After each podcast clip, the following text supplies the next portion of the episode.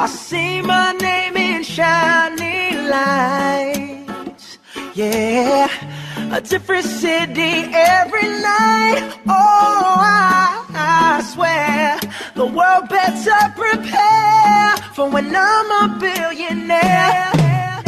It's time to get down to business on the weekend's number one business program. Known as the King of Networking, your host, Shalom Klein, has worked with thousands of entrepreneurs and created countless jobs. So, to success. Let's get down to business. And indeed, we're all about small business, jobs, and entrepreneurship and business. We talk a lot about business here. You are on with Get Down to Business, and I'm your host, Shalom Klein. Remember, you can always download podcasts from Get Down to Business on my website at shalomklein.com. And while you're there, don't forget to follow me on Twitter at Shalom Klein. It's going to be a jam packed week of content and information you will not want to miss. So let's jump right into it. I'm actually thrilled to kick off the program with Anna Marie Kukec Tomczyk. Um, who has a absolutely fascinating background. Um, and uh, let's let's get started because I'm excited to hear about the new book and where you got the title. Anna Marie, welcome to the program. Well, thank you very much for having me on. I appreciate it. Absolutely. Anna Marie, I hear that you have been a journalist for local and major publications. Can you share some of your background with our audience? Oh, that, that's fine. In fact, a lot of people in the area may remember me uh, more recently uh, with the Daily Herald. I was a business writer for them for roughly about 17 years. Uh, and before that, though, um, you know, I started out at the Daily Southtown uh, for a lot of years on the south suburbs and covered a lot of things out there and then uh, went to the uh, American Bar Association and wrote for their publications, and also for the uh, Illinois Attorney General's office, which is really great because uh, not only did it give me insight onto what a journalist really should be asking uh, and wasn't, and then going back uh, into reporting with the Daily Herald and some other publications later on I, uh, I left the uh, Daily Herald back in 2017. I decided to quit, which I know a lot of journalists these days probably thought was crazy, but um, there were a few things that started uh, or happened in my life at the time where I began thinking about, you know, that so-called bucket list and other things that I just wanted to get to. Um, uh, my husband and I had taken care of his mother uh, for a number of years until she passed away from Alzheimer's, and then my dad, same situation where um, we took care of my dad for a, a, number of years until he passed away from uh, dementia and other illnesses. And then suddenly one of my brothers passed away. And, you know, it, it just really makes you think about what's important in your life and whether or not you want to do uh, other things where you can make an impact in some way. So um, after discussion with my husband, we uh, thought it would be okay. Decided to uh, quit the Daily Herald and um, uh, went into did some freelance writing on the side where I had some articles appear in the U.S. News and World Report and the ABA Journal and, and some other publications, and uh, decided to write a book and wanted to um, focus on a couple of different areas where I thought it might make an impact. And I talked with Sister Beth Murphy. She's um, with the Springfield Dominican Sisters um, in Springfield, Illinois. And I've known her for a number of years because back in the 1990s, I was a, um, a Dominican associate. And I uh, was doing that for years and decided to move on and go further into journalism at that time. But I kept in touch with the sisters over the years. And um, back in 2017, I talked with Sister Beth, um, her I wanted to do a book, and uh, I thought some of the missions that they do would be fascinating. And so uh, she had mentioned uh, this one in Aurora, which basically is right in our backyard. And very few people seem to know about it outside a circle of immigrants that had attended uh, the Dominican Literacy Center. So that's how I got the idea for the book. I went over there. I talked to Sister Kathleen Ryan, who was the founder, and uh, she put me in touch with some other people, both at their center in Aurora and another in Melrose Park, and uh, talked with them, and then started talking to a lot of students uh, or former students. And I wanted to reach the very first student, uh, the very first woman who um, started learning to speak English uh, at the center in Aurora. And so we reached her and she agreed to talk with me. In fact, I talked with a lot of these women a number of times. And it just seemed fascinating to find out what started their journey to the United States and what finally made them come to the center and finally learn how to speak English and fit more into their local society since they decided to stay and and they all went on the path to U.S. citizenship. So it was a Absolutely. fascinating uh, background on that. No, I appreciate the background very much. Again, I'm chatting with uh, Anna Marie Kukec Tomczyk, um, the author of new book and really, really interesting background uh, about uh, where sort of your career history, but then also obviously how it led to the book. So, what is your favorite story in the book? Well, let's start with what is the title of the book because I know people will want to find it uh, online. And what's your favorite story in the book and the key takeaways? Well, the, the title is We Are Eagles, and the subtitle is Inspiring Stories of Immigrant Women Who Took Bold Steps in Life Through Literacy. And, um, you know, it, it, focuses on five Latinas because it happened to be at the time when the center started that uh, it was mostly people coming in from Mexico that uh, attended the center. Uh, today, though, after more than 25 years, uh, the center has accommodated and worked with immigrants from 30 different countries. So it's it's a variety of people that have walked through that doorway. Um, but I got the title actually from one of the main uh, women in the book. Uh, her name is Maribel. Her daughter seemed just so excited that her mother, find you know, even you know at a later age, learned how to drive, uh, got a used car, and they felt like now they didn't have to depend on anyone at any time uh, to get them where they needed to go. They could go anywhere, and so the little girl was really happy and said, "We're just, we are like eagles." And and Maribel said, "Yes, we are eagles." And so that's basically how I got the title of the book. And the uh, women that I talked with, uh, the five main women, uh, they all seem to have a different story to tell. They all, um, you know, one woman, like for example, Maribel, the, one of the main ones, she was abused terribly by her husband, uh, so much so that she eventually escaped uh, with her daughter. Her daughter was about five years old at the time, and uh, had some help through some domestic violence shelter and some other people that helped her out.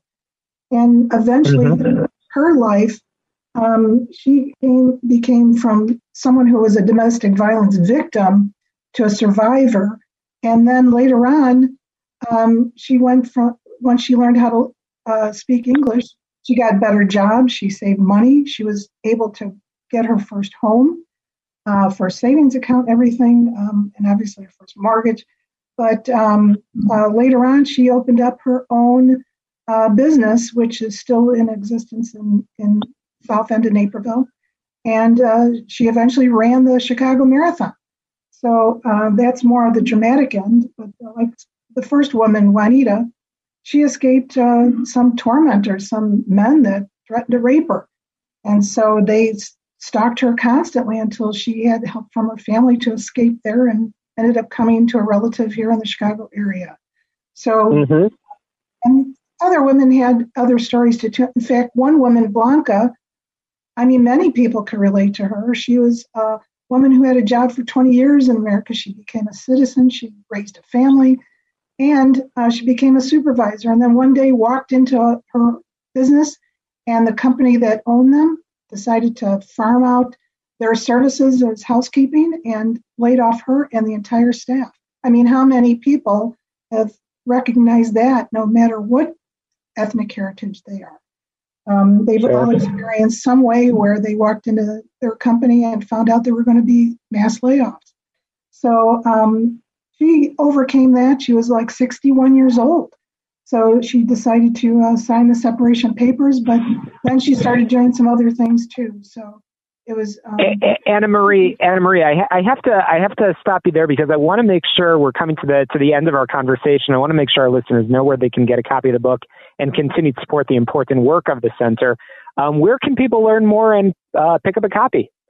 Well, the book is available in paperback and ebook on Amazon in the book in the book section, and um, uh, the center itself, uh, one uh, is located in Aurora, Illinois, and the other is in Melrose Park, and they're open to just about anybody who's able to come in and is willing to uh, learn how to speak and, and write and, and uh, talk in English. So uh, the centers are still operated by the uh, Dominican Sisters of Springfield, and they've um, been able to work with a variety of people. Mm-hmm. Well, that that's fantastic, and I do hope that people will come out and show their support and uh, and certainly pick up a copy of the book. But uh, Anna Marie Kukec Tomczyk, thank you so much for joining us on the air, sharing um, your unique background, your unique experiences led to the writing of the book. I do hope that people will uh, pick up a copy. We'll link to it uh, in the show notes and on the website. But again, thanks so much for joining us here on Get Down to Business. We're going to squeeze in a quick break. More small business jobs and entrepreneurship when we return.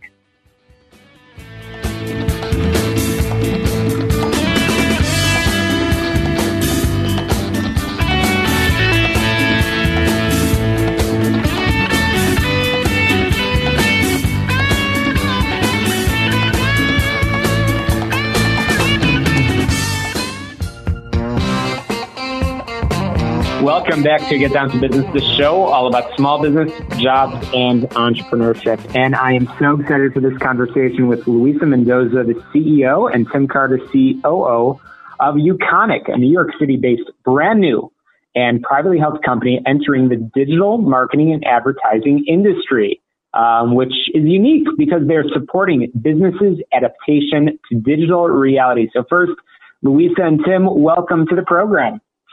Thank you so much. Thanks. Appreciate you having us on. Uh, it is it's it's fun to have you. So I love to get to know the people behind the microphone, and then we'll talk a little bit uh, more about how digital marketing actually helps uh, businesses. So tell us a little bit, um, and uh, Luis, I'll start with you. A little bit of uh, of your background. I understand you uh, you have uh, been the uh, the first Hispanic female in the United States to start a global tourism, sports, and entertainment company. So, how did you get involved in that, and what led you to pivot into this new industry? Absolutely. Thank you so much for the question. And so, uh, my career track has been uh, tourism. At the peak of my career in tourism, I was uh, senior director for NYC and Company, which is the official tourism office for New York, where I was seeing overseeing Spain and Latin America. And uh, I thought that was my dream job. I'm like, it doesn't get better than promoting New York City. And so um, I got recruited by the Brooklyn Nets to come and be their first uh, director of global tourism development and uh, talk about taking a leap of faith because I was leaving my industry, like what I knew, NYC and company tourism, and going into a new arena, which was sports. But I have to be very thankful for my former CEO who said, Louisa, as much as I hate to see you go, I would be the most selfish person if I didn't let you take this huge opportunity because sports and tourism is the, is going to be the next big thing in, in tourism. And so I went to go uh, to go work for the Brooklyn Nets, and very quickly I realized, um, becoming their first director, when I met with the U.S. Travel Association, that out of all of the sports team in the United States, only one team uh, had hired a tourism expert, and that was the Brooklyn Nets when they hired me. Um, and so that really allowed to uh, the the opportunity to not only triple the sales in the Brooklyn Nets with tourism, but it also gave us a international footprint where my clients were saying, Louisa, we want more access to sports teams. And uh, it was a no brainer because I got to meet all of the sports teams and they were asking me for help with tourism.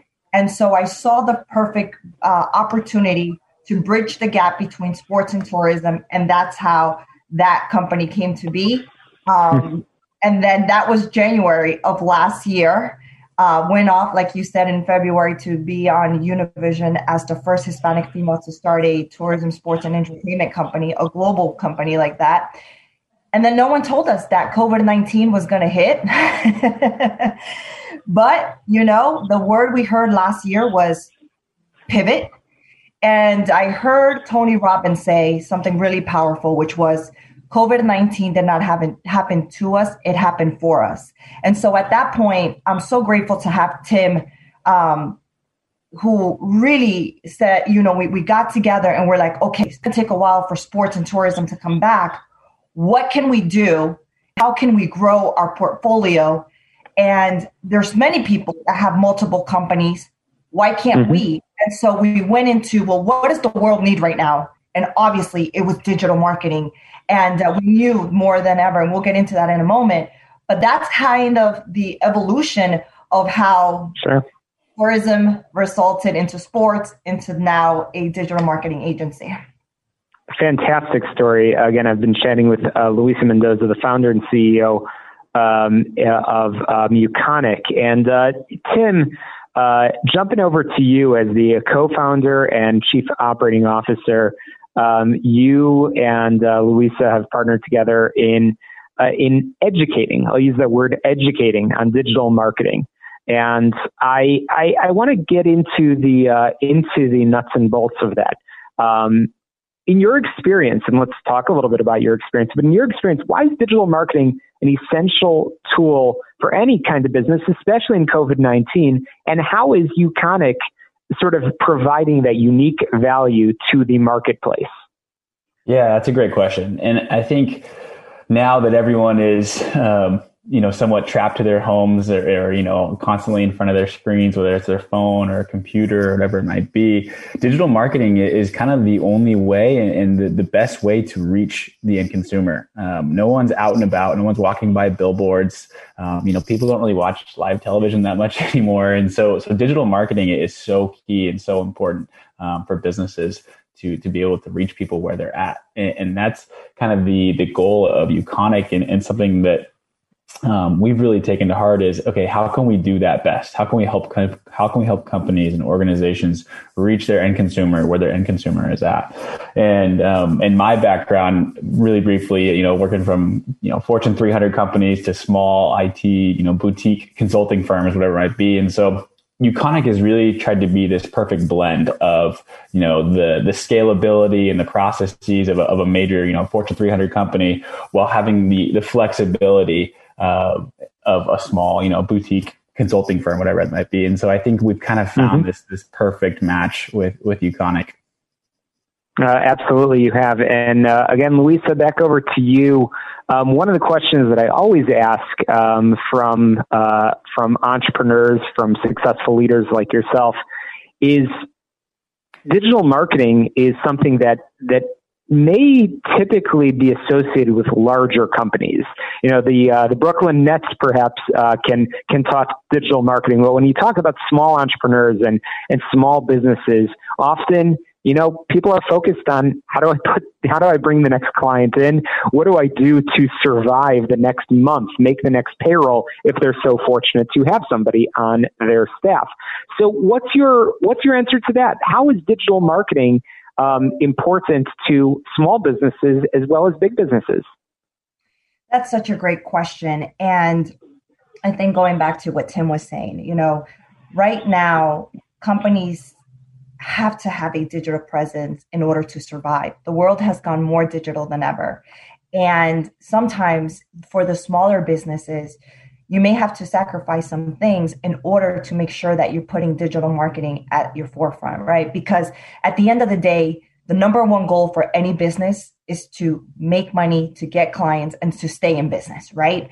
Um, otherwise, you would be a nonprofit foundation, and even then, nonprofits need the exposure. They need the they need the ability to to raise money um, because that's what keeps the momentum going. So I think it's super critical to make sure that whether it's a big company or a small company, that at least you speak to someone so you can understand how digital marketing could literally be the breaking point of taking your company from a small company and growing it into a much larger organization. As they say, you know, you judge a book by its cover. And right now, many people, when they say, let me work with this company, the first thing that many people are going to do is they're going to go look at that person's website. And if your website is not up to par, people are going to be like, is this a legit company? Or, um, you know, and so I think, like they say, it takes money to make money. And if there's one thing that, as an entrepreneur, I know you have to invest in, is making sure that your appearance and your message out to your customers and potential customers is the best one possible so you continue to grow your business. And that message resonates as, uh, as we just heard from Luisa Mendoza, founder and CEO of Uconic. Uh, it resonates both with big businesses, small businesses. Everybody should invest in the future, be proactive rather than just reactive. And that is how you can grow and uh, become more successful. So we are running out of time, and I want to uh, turn back over to the uh, co-founder and COO of Uconic, Tim Carter, uh, to wrap us up. And uh, speaking of websites, I want to make sure our listeners know where they can find yours and get in touch with your fantastic digital team that are results oriented in helping companies get the best strategy for the digital world.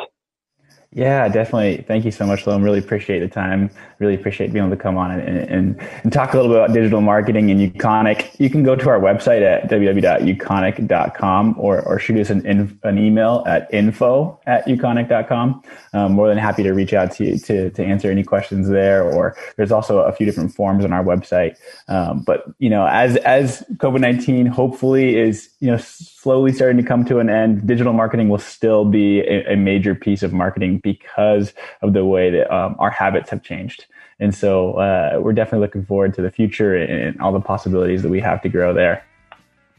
Well, appreciate uh, both of your times, Luisa, Tim. Thank you for joining us, and uh, we'll uh, certainly uh, stay in touch as we continue to talk about digital marketing, which will certainly be a thing um, that every business needs to focus on. We're going to squeeze in a quick break uh, for some headlines and commercials here and get down to business. Don't touch that dial. You're listening to the show all about small business jobs and entrepreneurship. Get on my website, shalomklein.com. We'll be right back.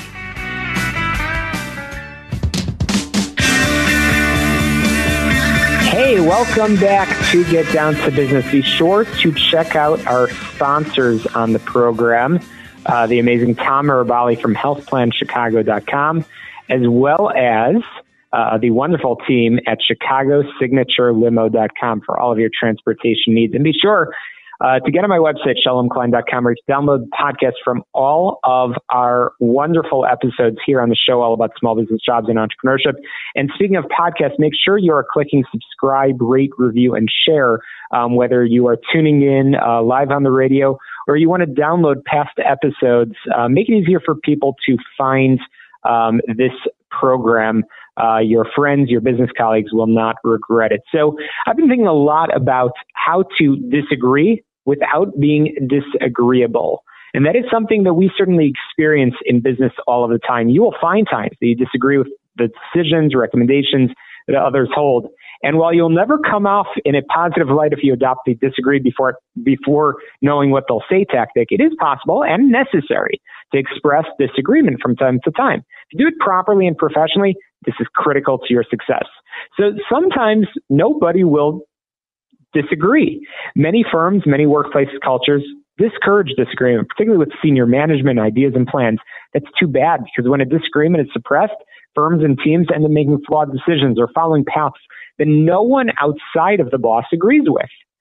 So whether senior leaders actively discourage disagreement or their or your management behavior suggests that disagreement will not be tolerated, suppression of ideas is, is part of that formula for failure.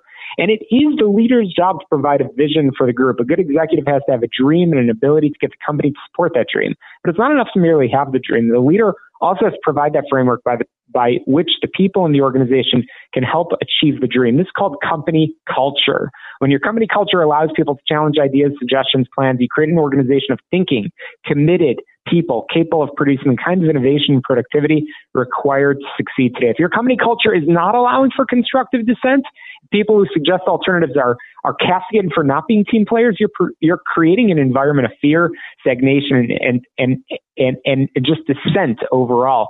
Not allowing that will kill your company. And allow for discussion and debate. You're a smart manager. You encourage your people to challenge you and suggest alternatives. But are you a good subordinate? Do you challenge your boss, or do you sit back and protect your job by agreeing with everything the boss suggests? A mindless agreement won't protect your job, at least not for long. Every manager has a boss.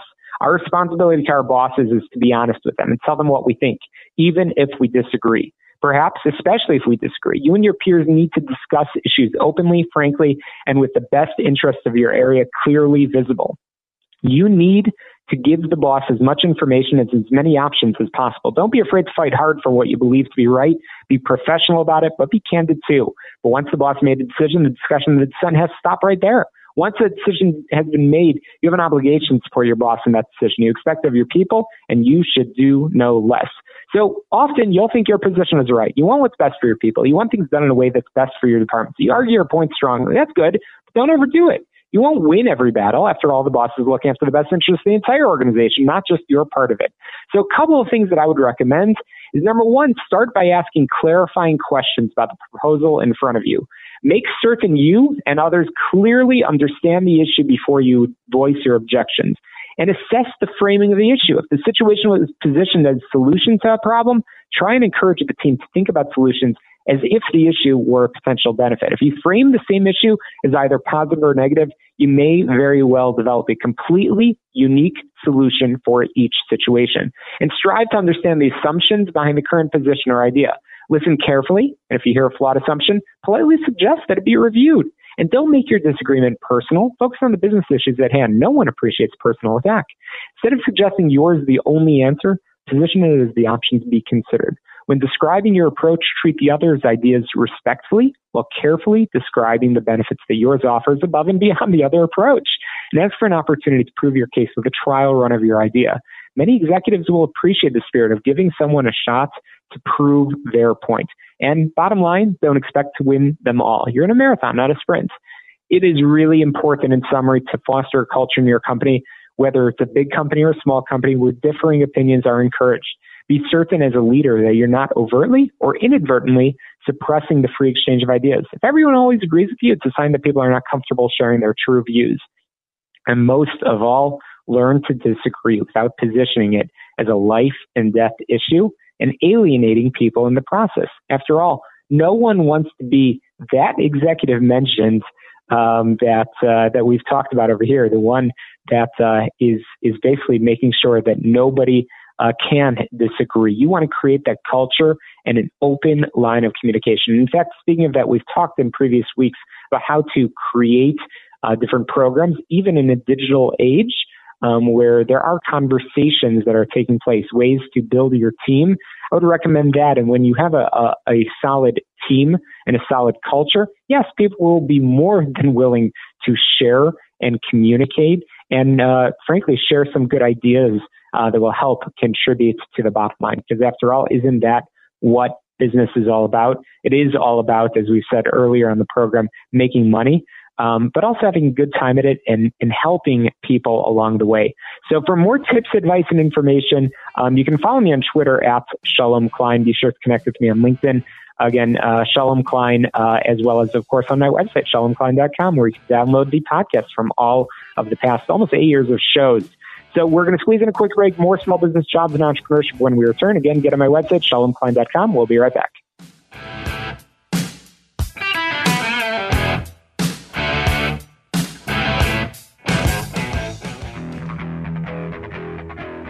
Hey, welcome back to Get Down to Business, the show all about small business, jobs, and entrepreneurship. So, my next guest has helped uh, some of the world's top companies transform equity.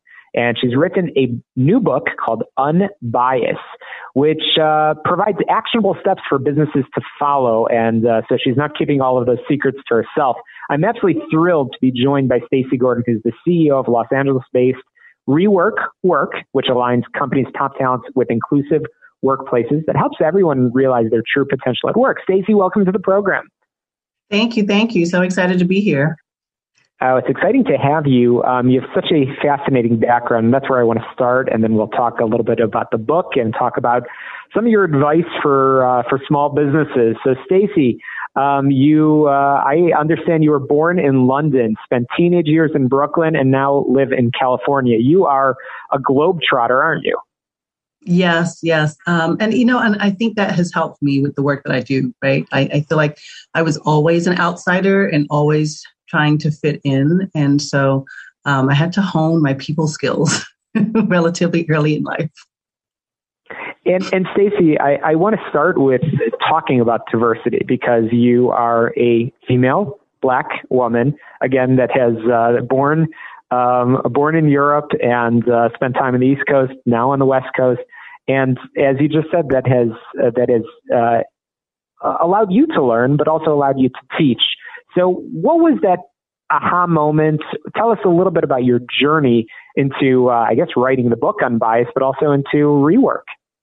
Yeah, it, you know, uh, I I worked as a recruiter, and I love, I still love recruiting. I love helping people get jobs, and I, um, and when I was working as a recruiter, I found that it was taking more time and energy to get women hired, to get people of color hired, people with accents. You know, I lived in Los Angeles. I had someone tell me one day, you know, that they didn't want, and, and don't send them anyone who had an accent. Don't send them anyone who, you know, another position was women with, they were like, we need you to put their hair up in a bun. And I was like, I'm not dealing with their hair. I'm not telling women how to wear their hair on a job interview. Like, what is going on?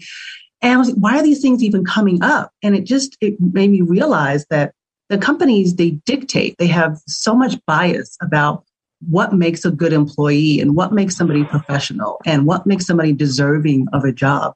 And when you realize that you, you have it in the hands, in your hands to be able to help somebody to either feed their family or not, that is, um, in my mind, a, really big uh, you know responsibility and so just seeing that over and over again having people cry in my office i was like this is enough so i um, started really focusing in on the companies and the way that they were treating people the way that they were receiving people or not receiving them at all um, and that's really what, what what got me focused in on diversity equity and inclusion because i realized that's the problem the bias that shows up over and over again is uh, is the problem, and that's what has to be dealt with. Mm-hmm, absolutely. And uh, I was laughing because uh, I understand that your favorite song is Michael Jackson's "Man in the Mirror," uh, which starts with the lyrics, "I'm going to make a change for once in my life. It's going to feel real good, going to make a difference, going to make it right." And it sounds like that has been your mantra, and you are certainly living up to that through all of your work. Which uh, I don't know how you sleep because you are working with, again, some of the uh, largest companies. Uh, you are a diversity, inclusion, career strategy uh, instructor at LinkedIn. So, so, so much. So, I want to get into some of those uh, areas of diversity. again, you've worked with large companies. I want to focus our conversation on some small companies. Um, and, and, you know, many of our listeners are small business owners, entrepreneurs, or they may just be fortunate to have a couple of people on their team. What are some of the things that you talk about in your book and that you educate that are applicable to small organizations as well? Yeah, I think for, for small organizations, the, the, the trap that we all fall into is looking at our networks, right? And so I talk a lot about how um, we really need to start including people, working to include people rather than excluding. And so for many small business owners, when you start a business, the first people that you hire, right, are people from your network, people that you know, people that you can trust. So if your network is small and homogenous, then you're going to be hiring people who look like you. Um, and there's nothing wrong with that, right? But what, then what happens is as you grow and you become a, a, bigger and a bigger business, you still have people who look like you. And then you get to a point that makes it really difficult. So my advice for small business owners is always make your network larger. Start making your networks um, more diverse because then it's going to be easier for you to hire people who you trust who are different than you. And that's going to help set you up for success from the very beginning rather than having to wait till later and then have to backtrack. Mm-hmm, absolutely. Again, I'm chatting with Stacy Gordon, who is the uh, CEO of Rework, um, which is a Los Angeles-based company working with uh, organizations around the uh, around the globe, as we just talked about, um, with some great advice for small business owners. So, uh, Stacy, we're going to squeeze in a quick break, and we're going to continue the conversation. But before we go to break, I have to ask, as a uh, travel, uh, as a passionate traveler myself, you've been all over the world. Where's been your favorite place? Um, you know, so far I think it was going to to, to Bucharest. Um, I got an invite um, through LinkedIn to go speak um, and to be the keynote speaker for an HR conference that was happening in Bucharest. And I was like, why not? And it was just such a beautiful country, beautiful city. Uh, to be able to, you know, to go to Eastern Europe and um, really just enjoyed walking through these streets that are just you know centuries old and um, that was a, lot of fun i really really i loved the trip mm-hmm. i loved the mm-hmm. people i loved the food um, i just loved the whole experience that's awesome, and I've no doubt that uh, that travel has uh, educated your uh, your work as well. Again, chatting with Stacy Gordon, we are going to squeeze in a quick break. More conversation about diversity and inclusion when we return in just a moment.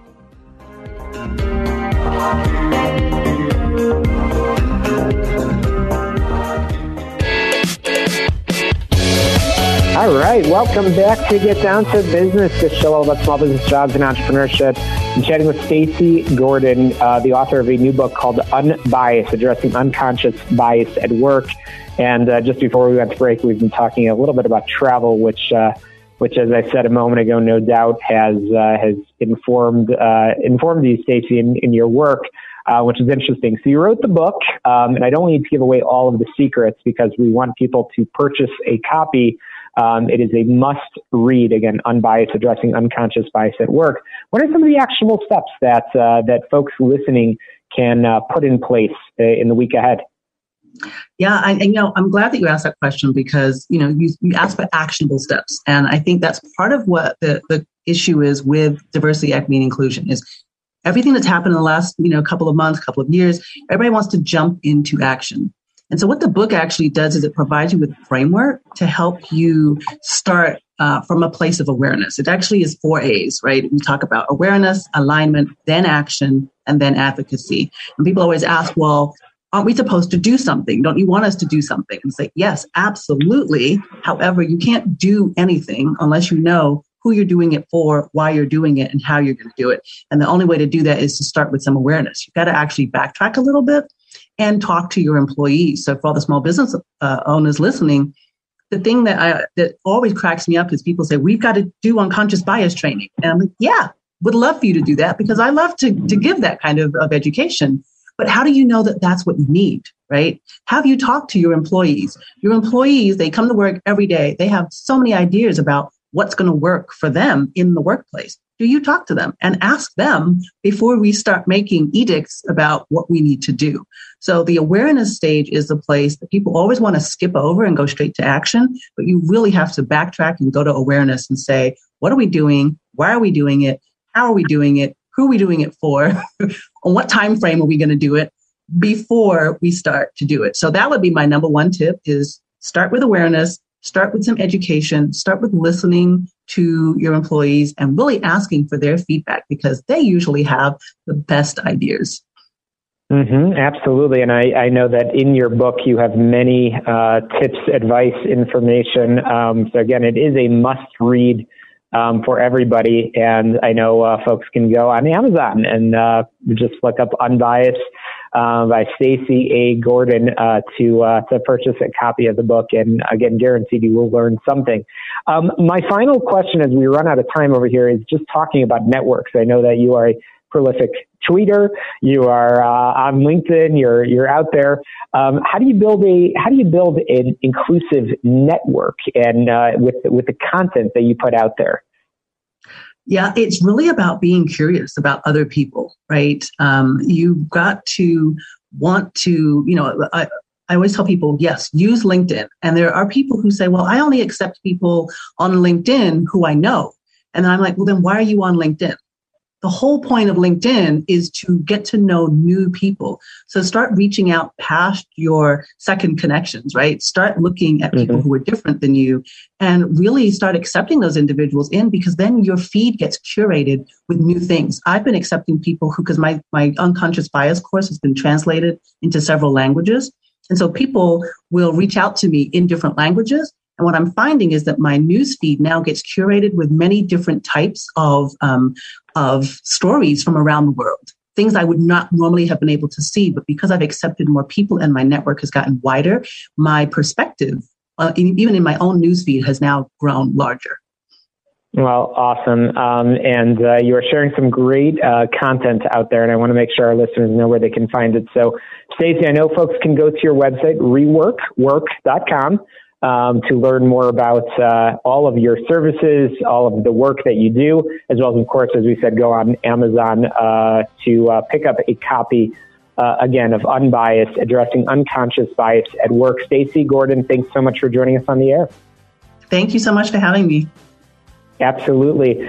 And that is a wrap for us here on Get Down to Business. We'll be back next Sunday at 6 p.m. right here on AM 560. The answer um, success. Let's get down to business.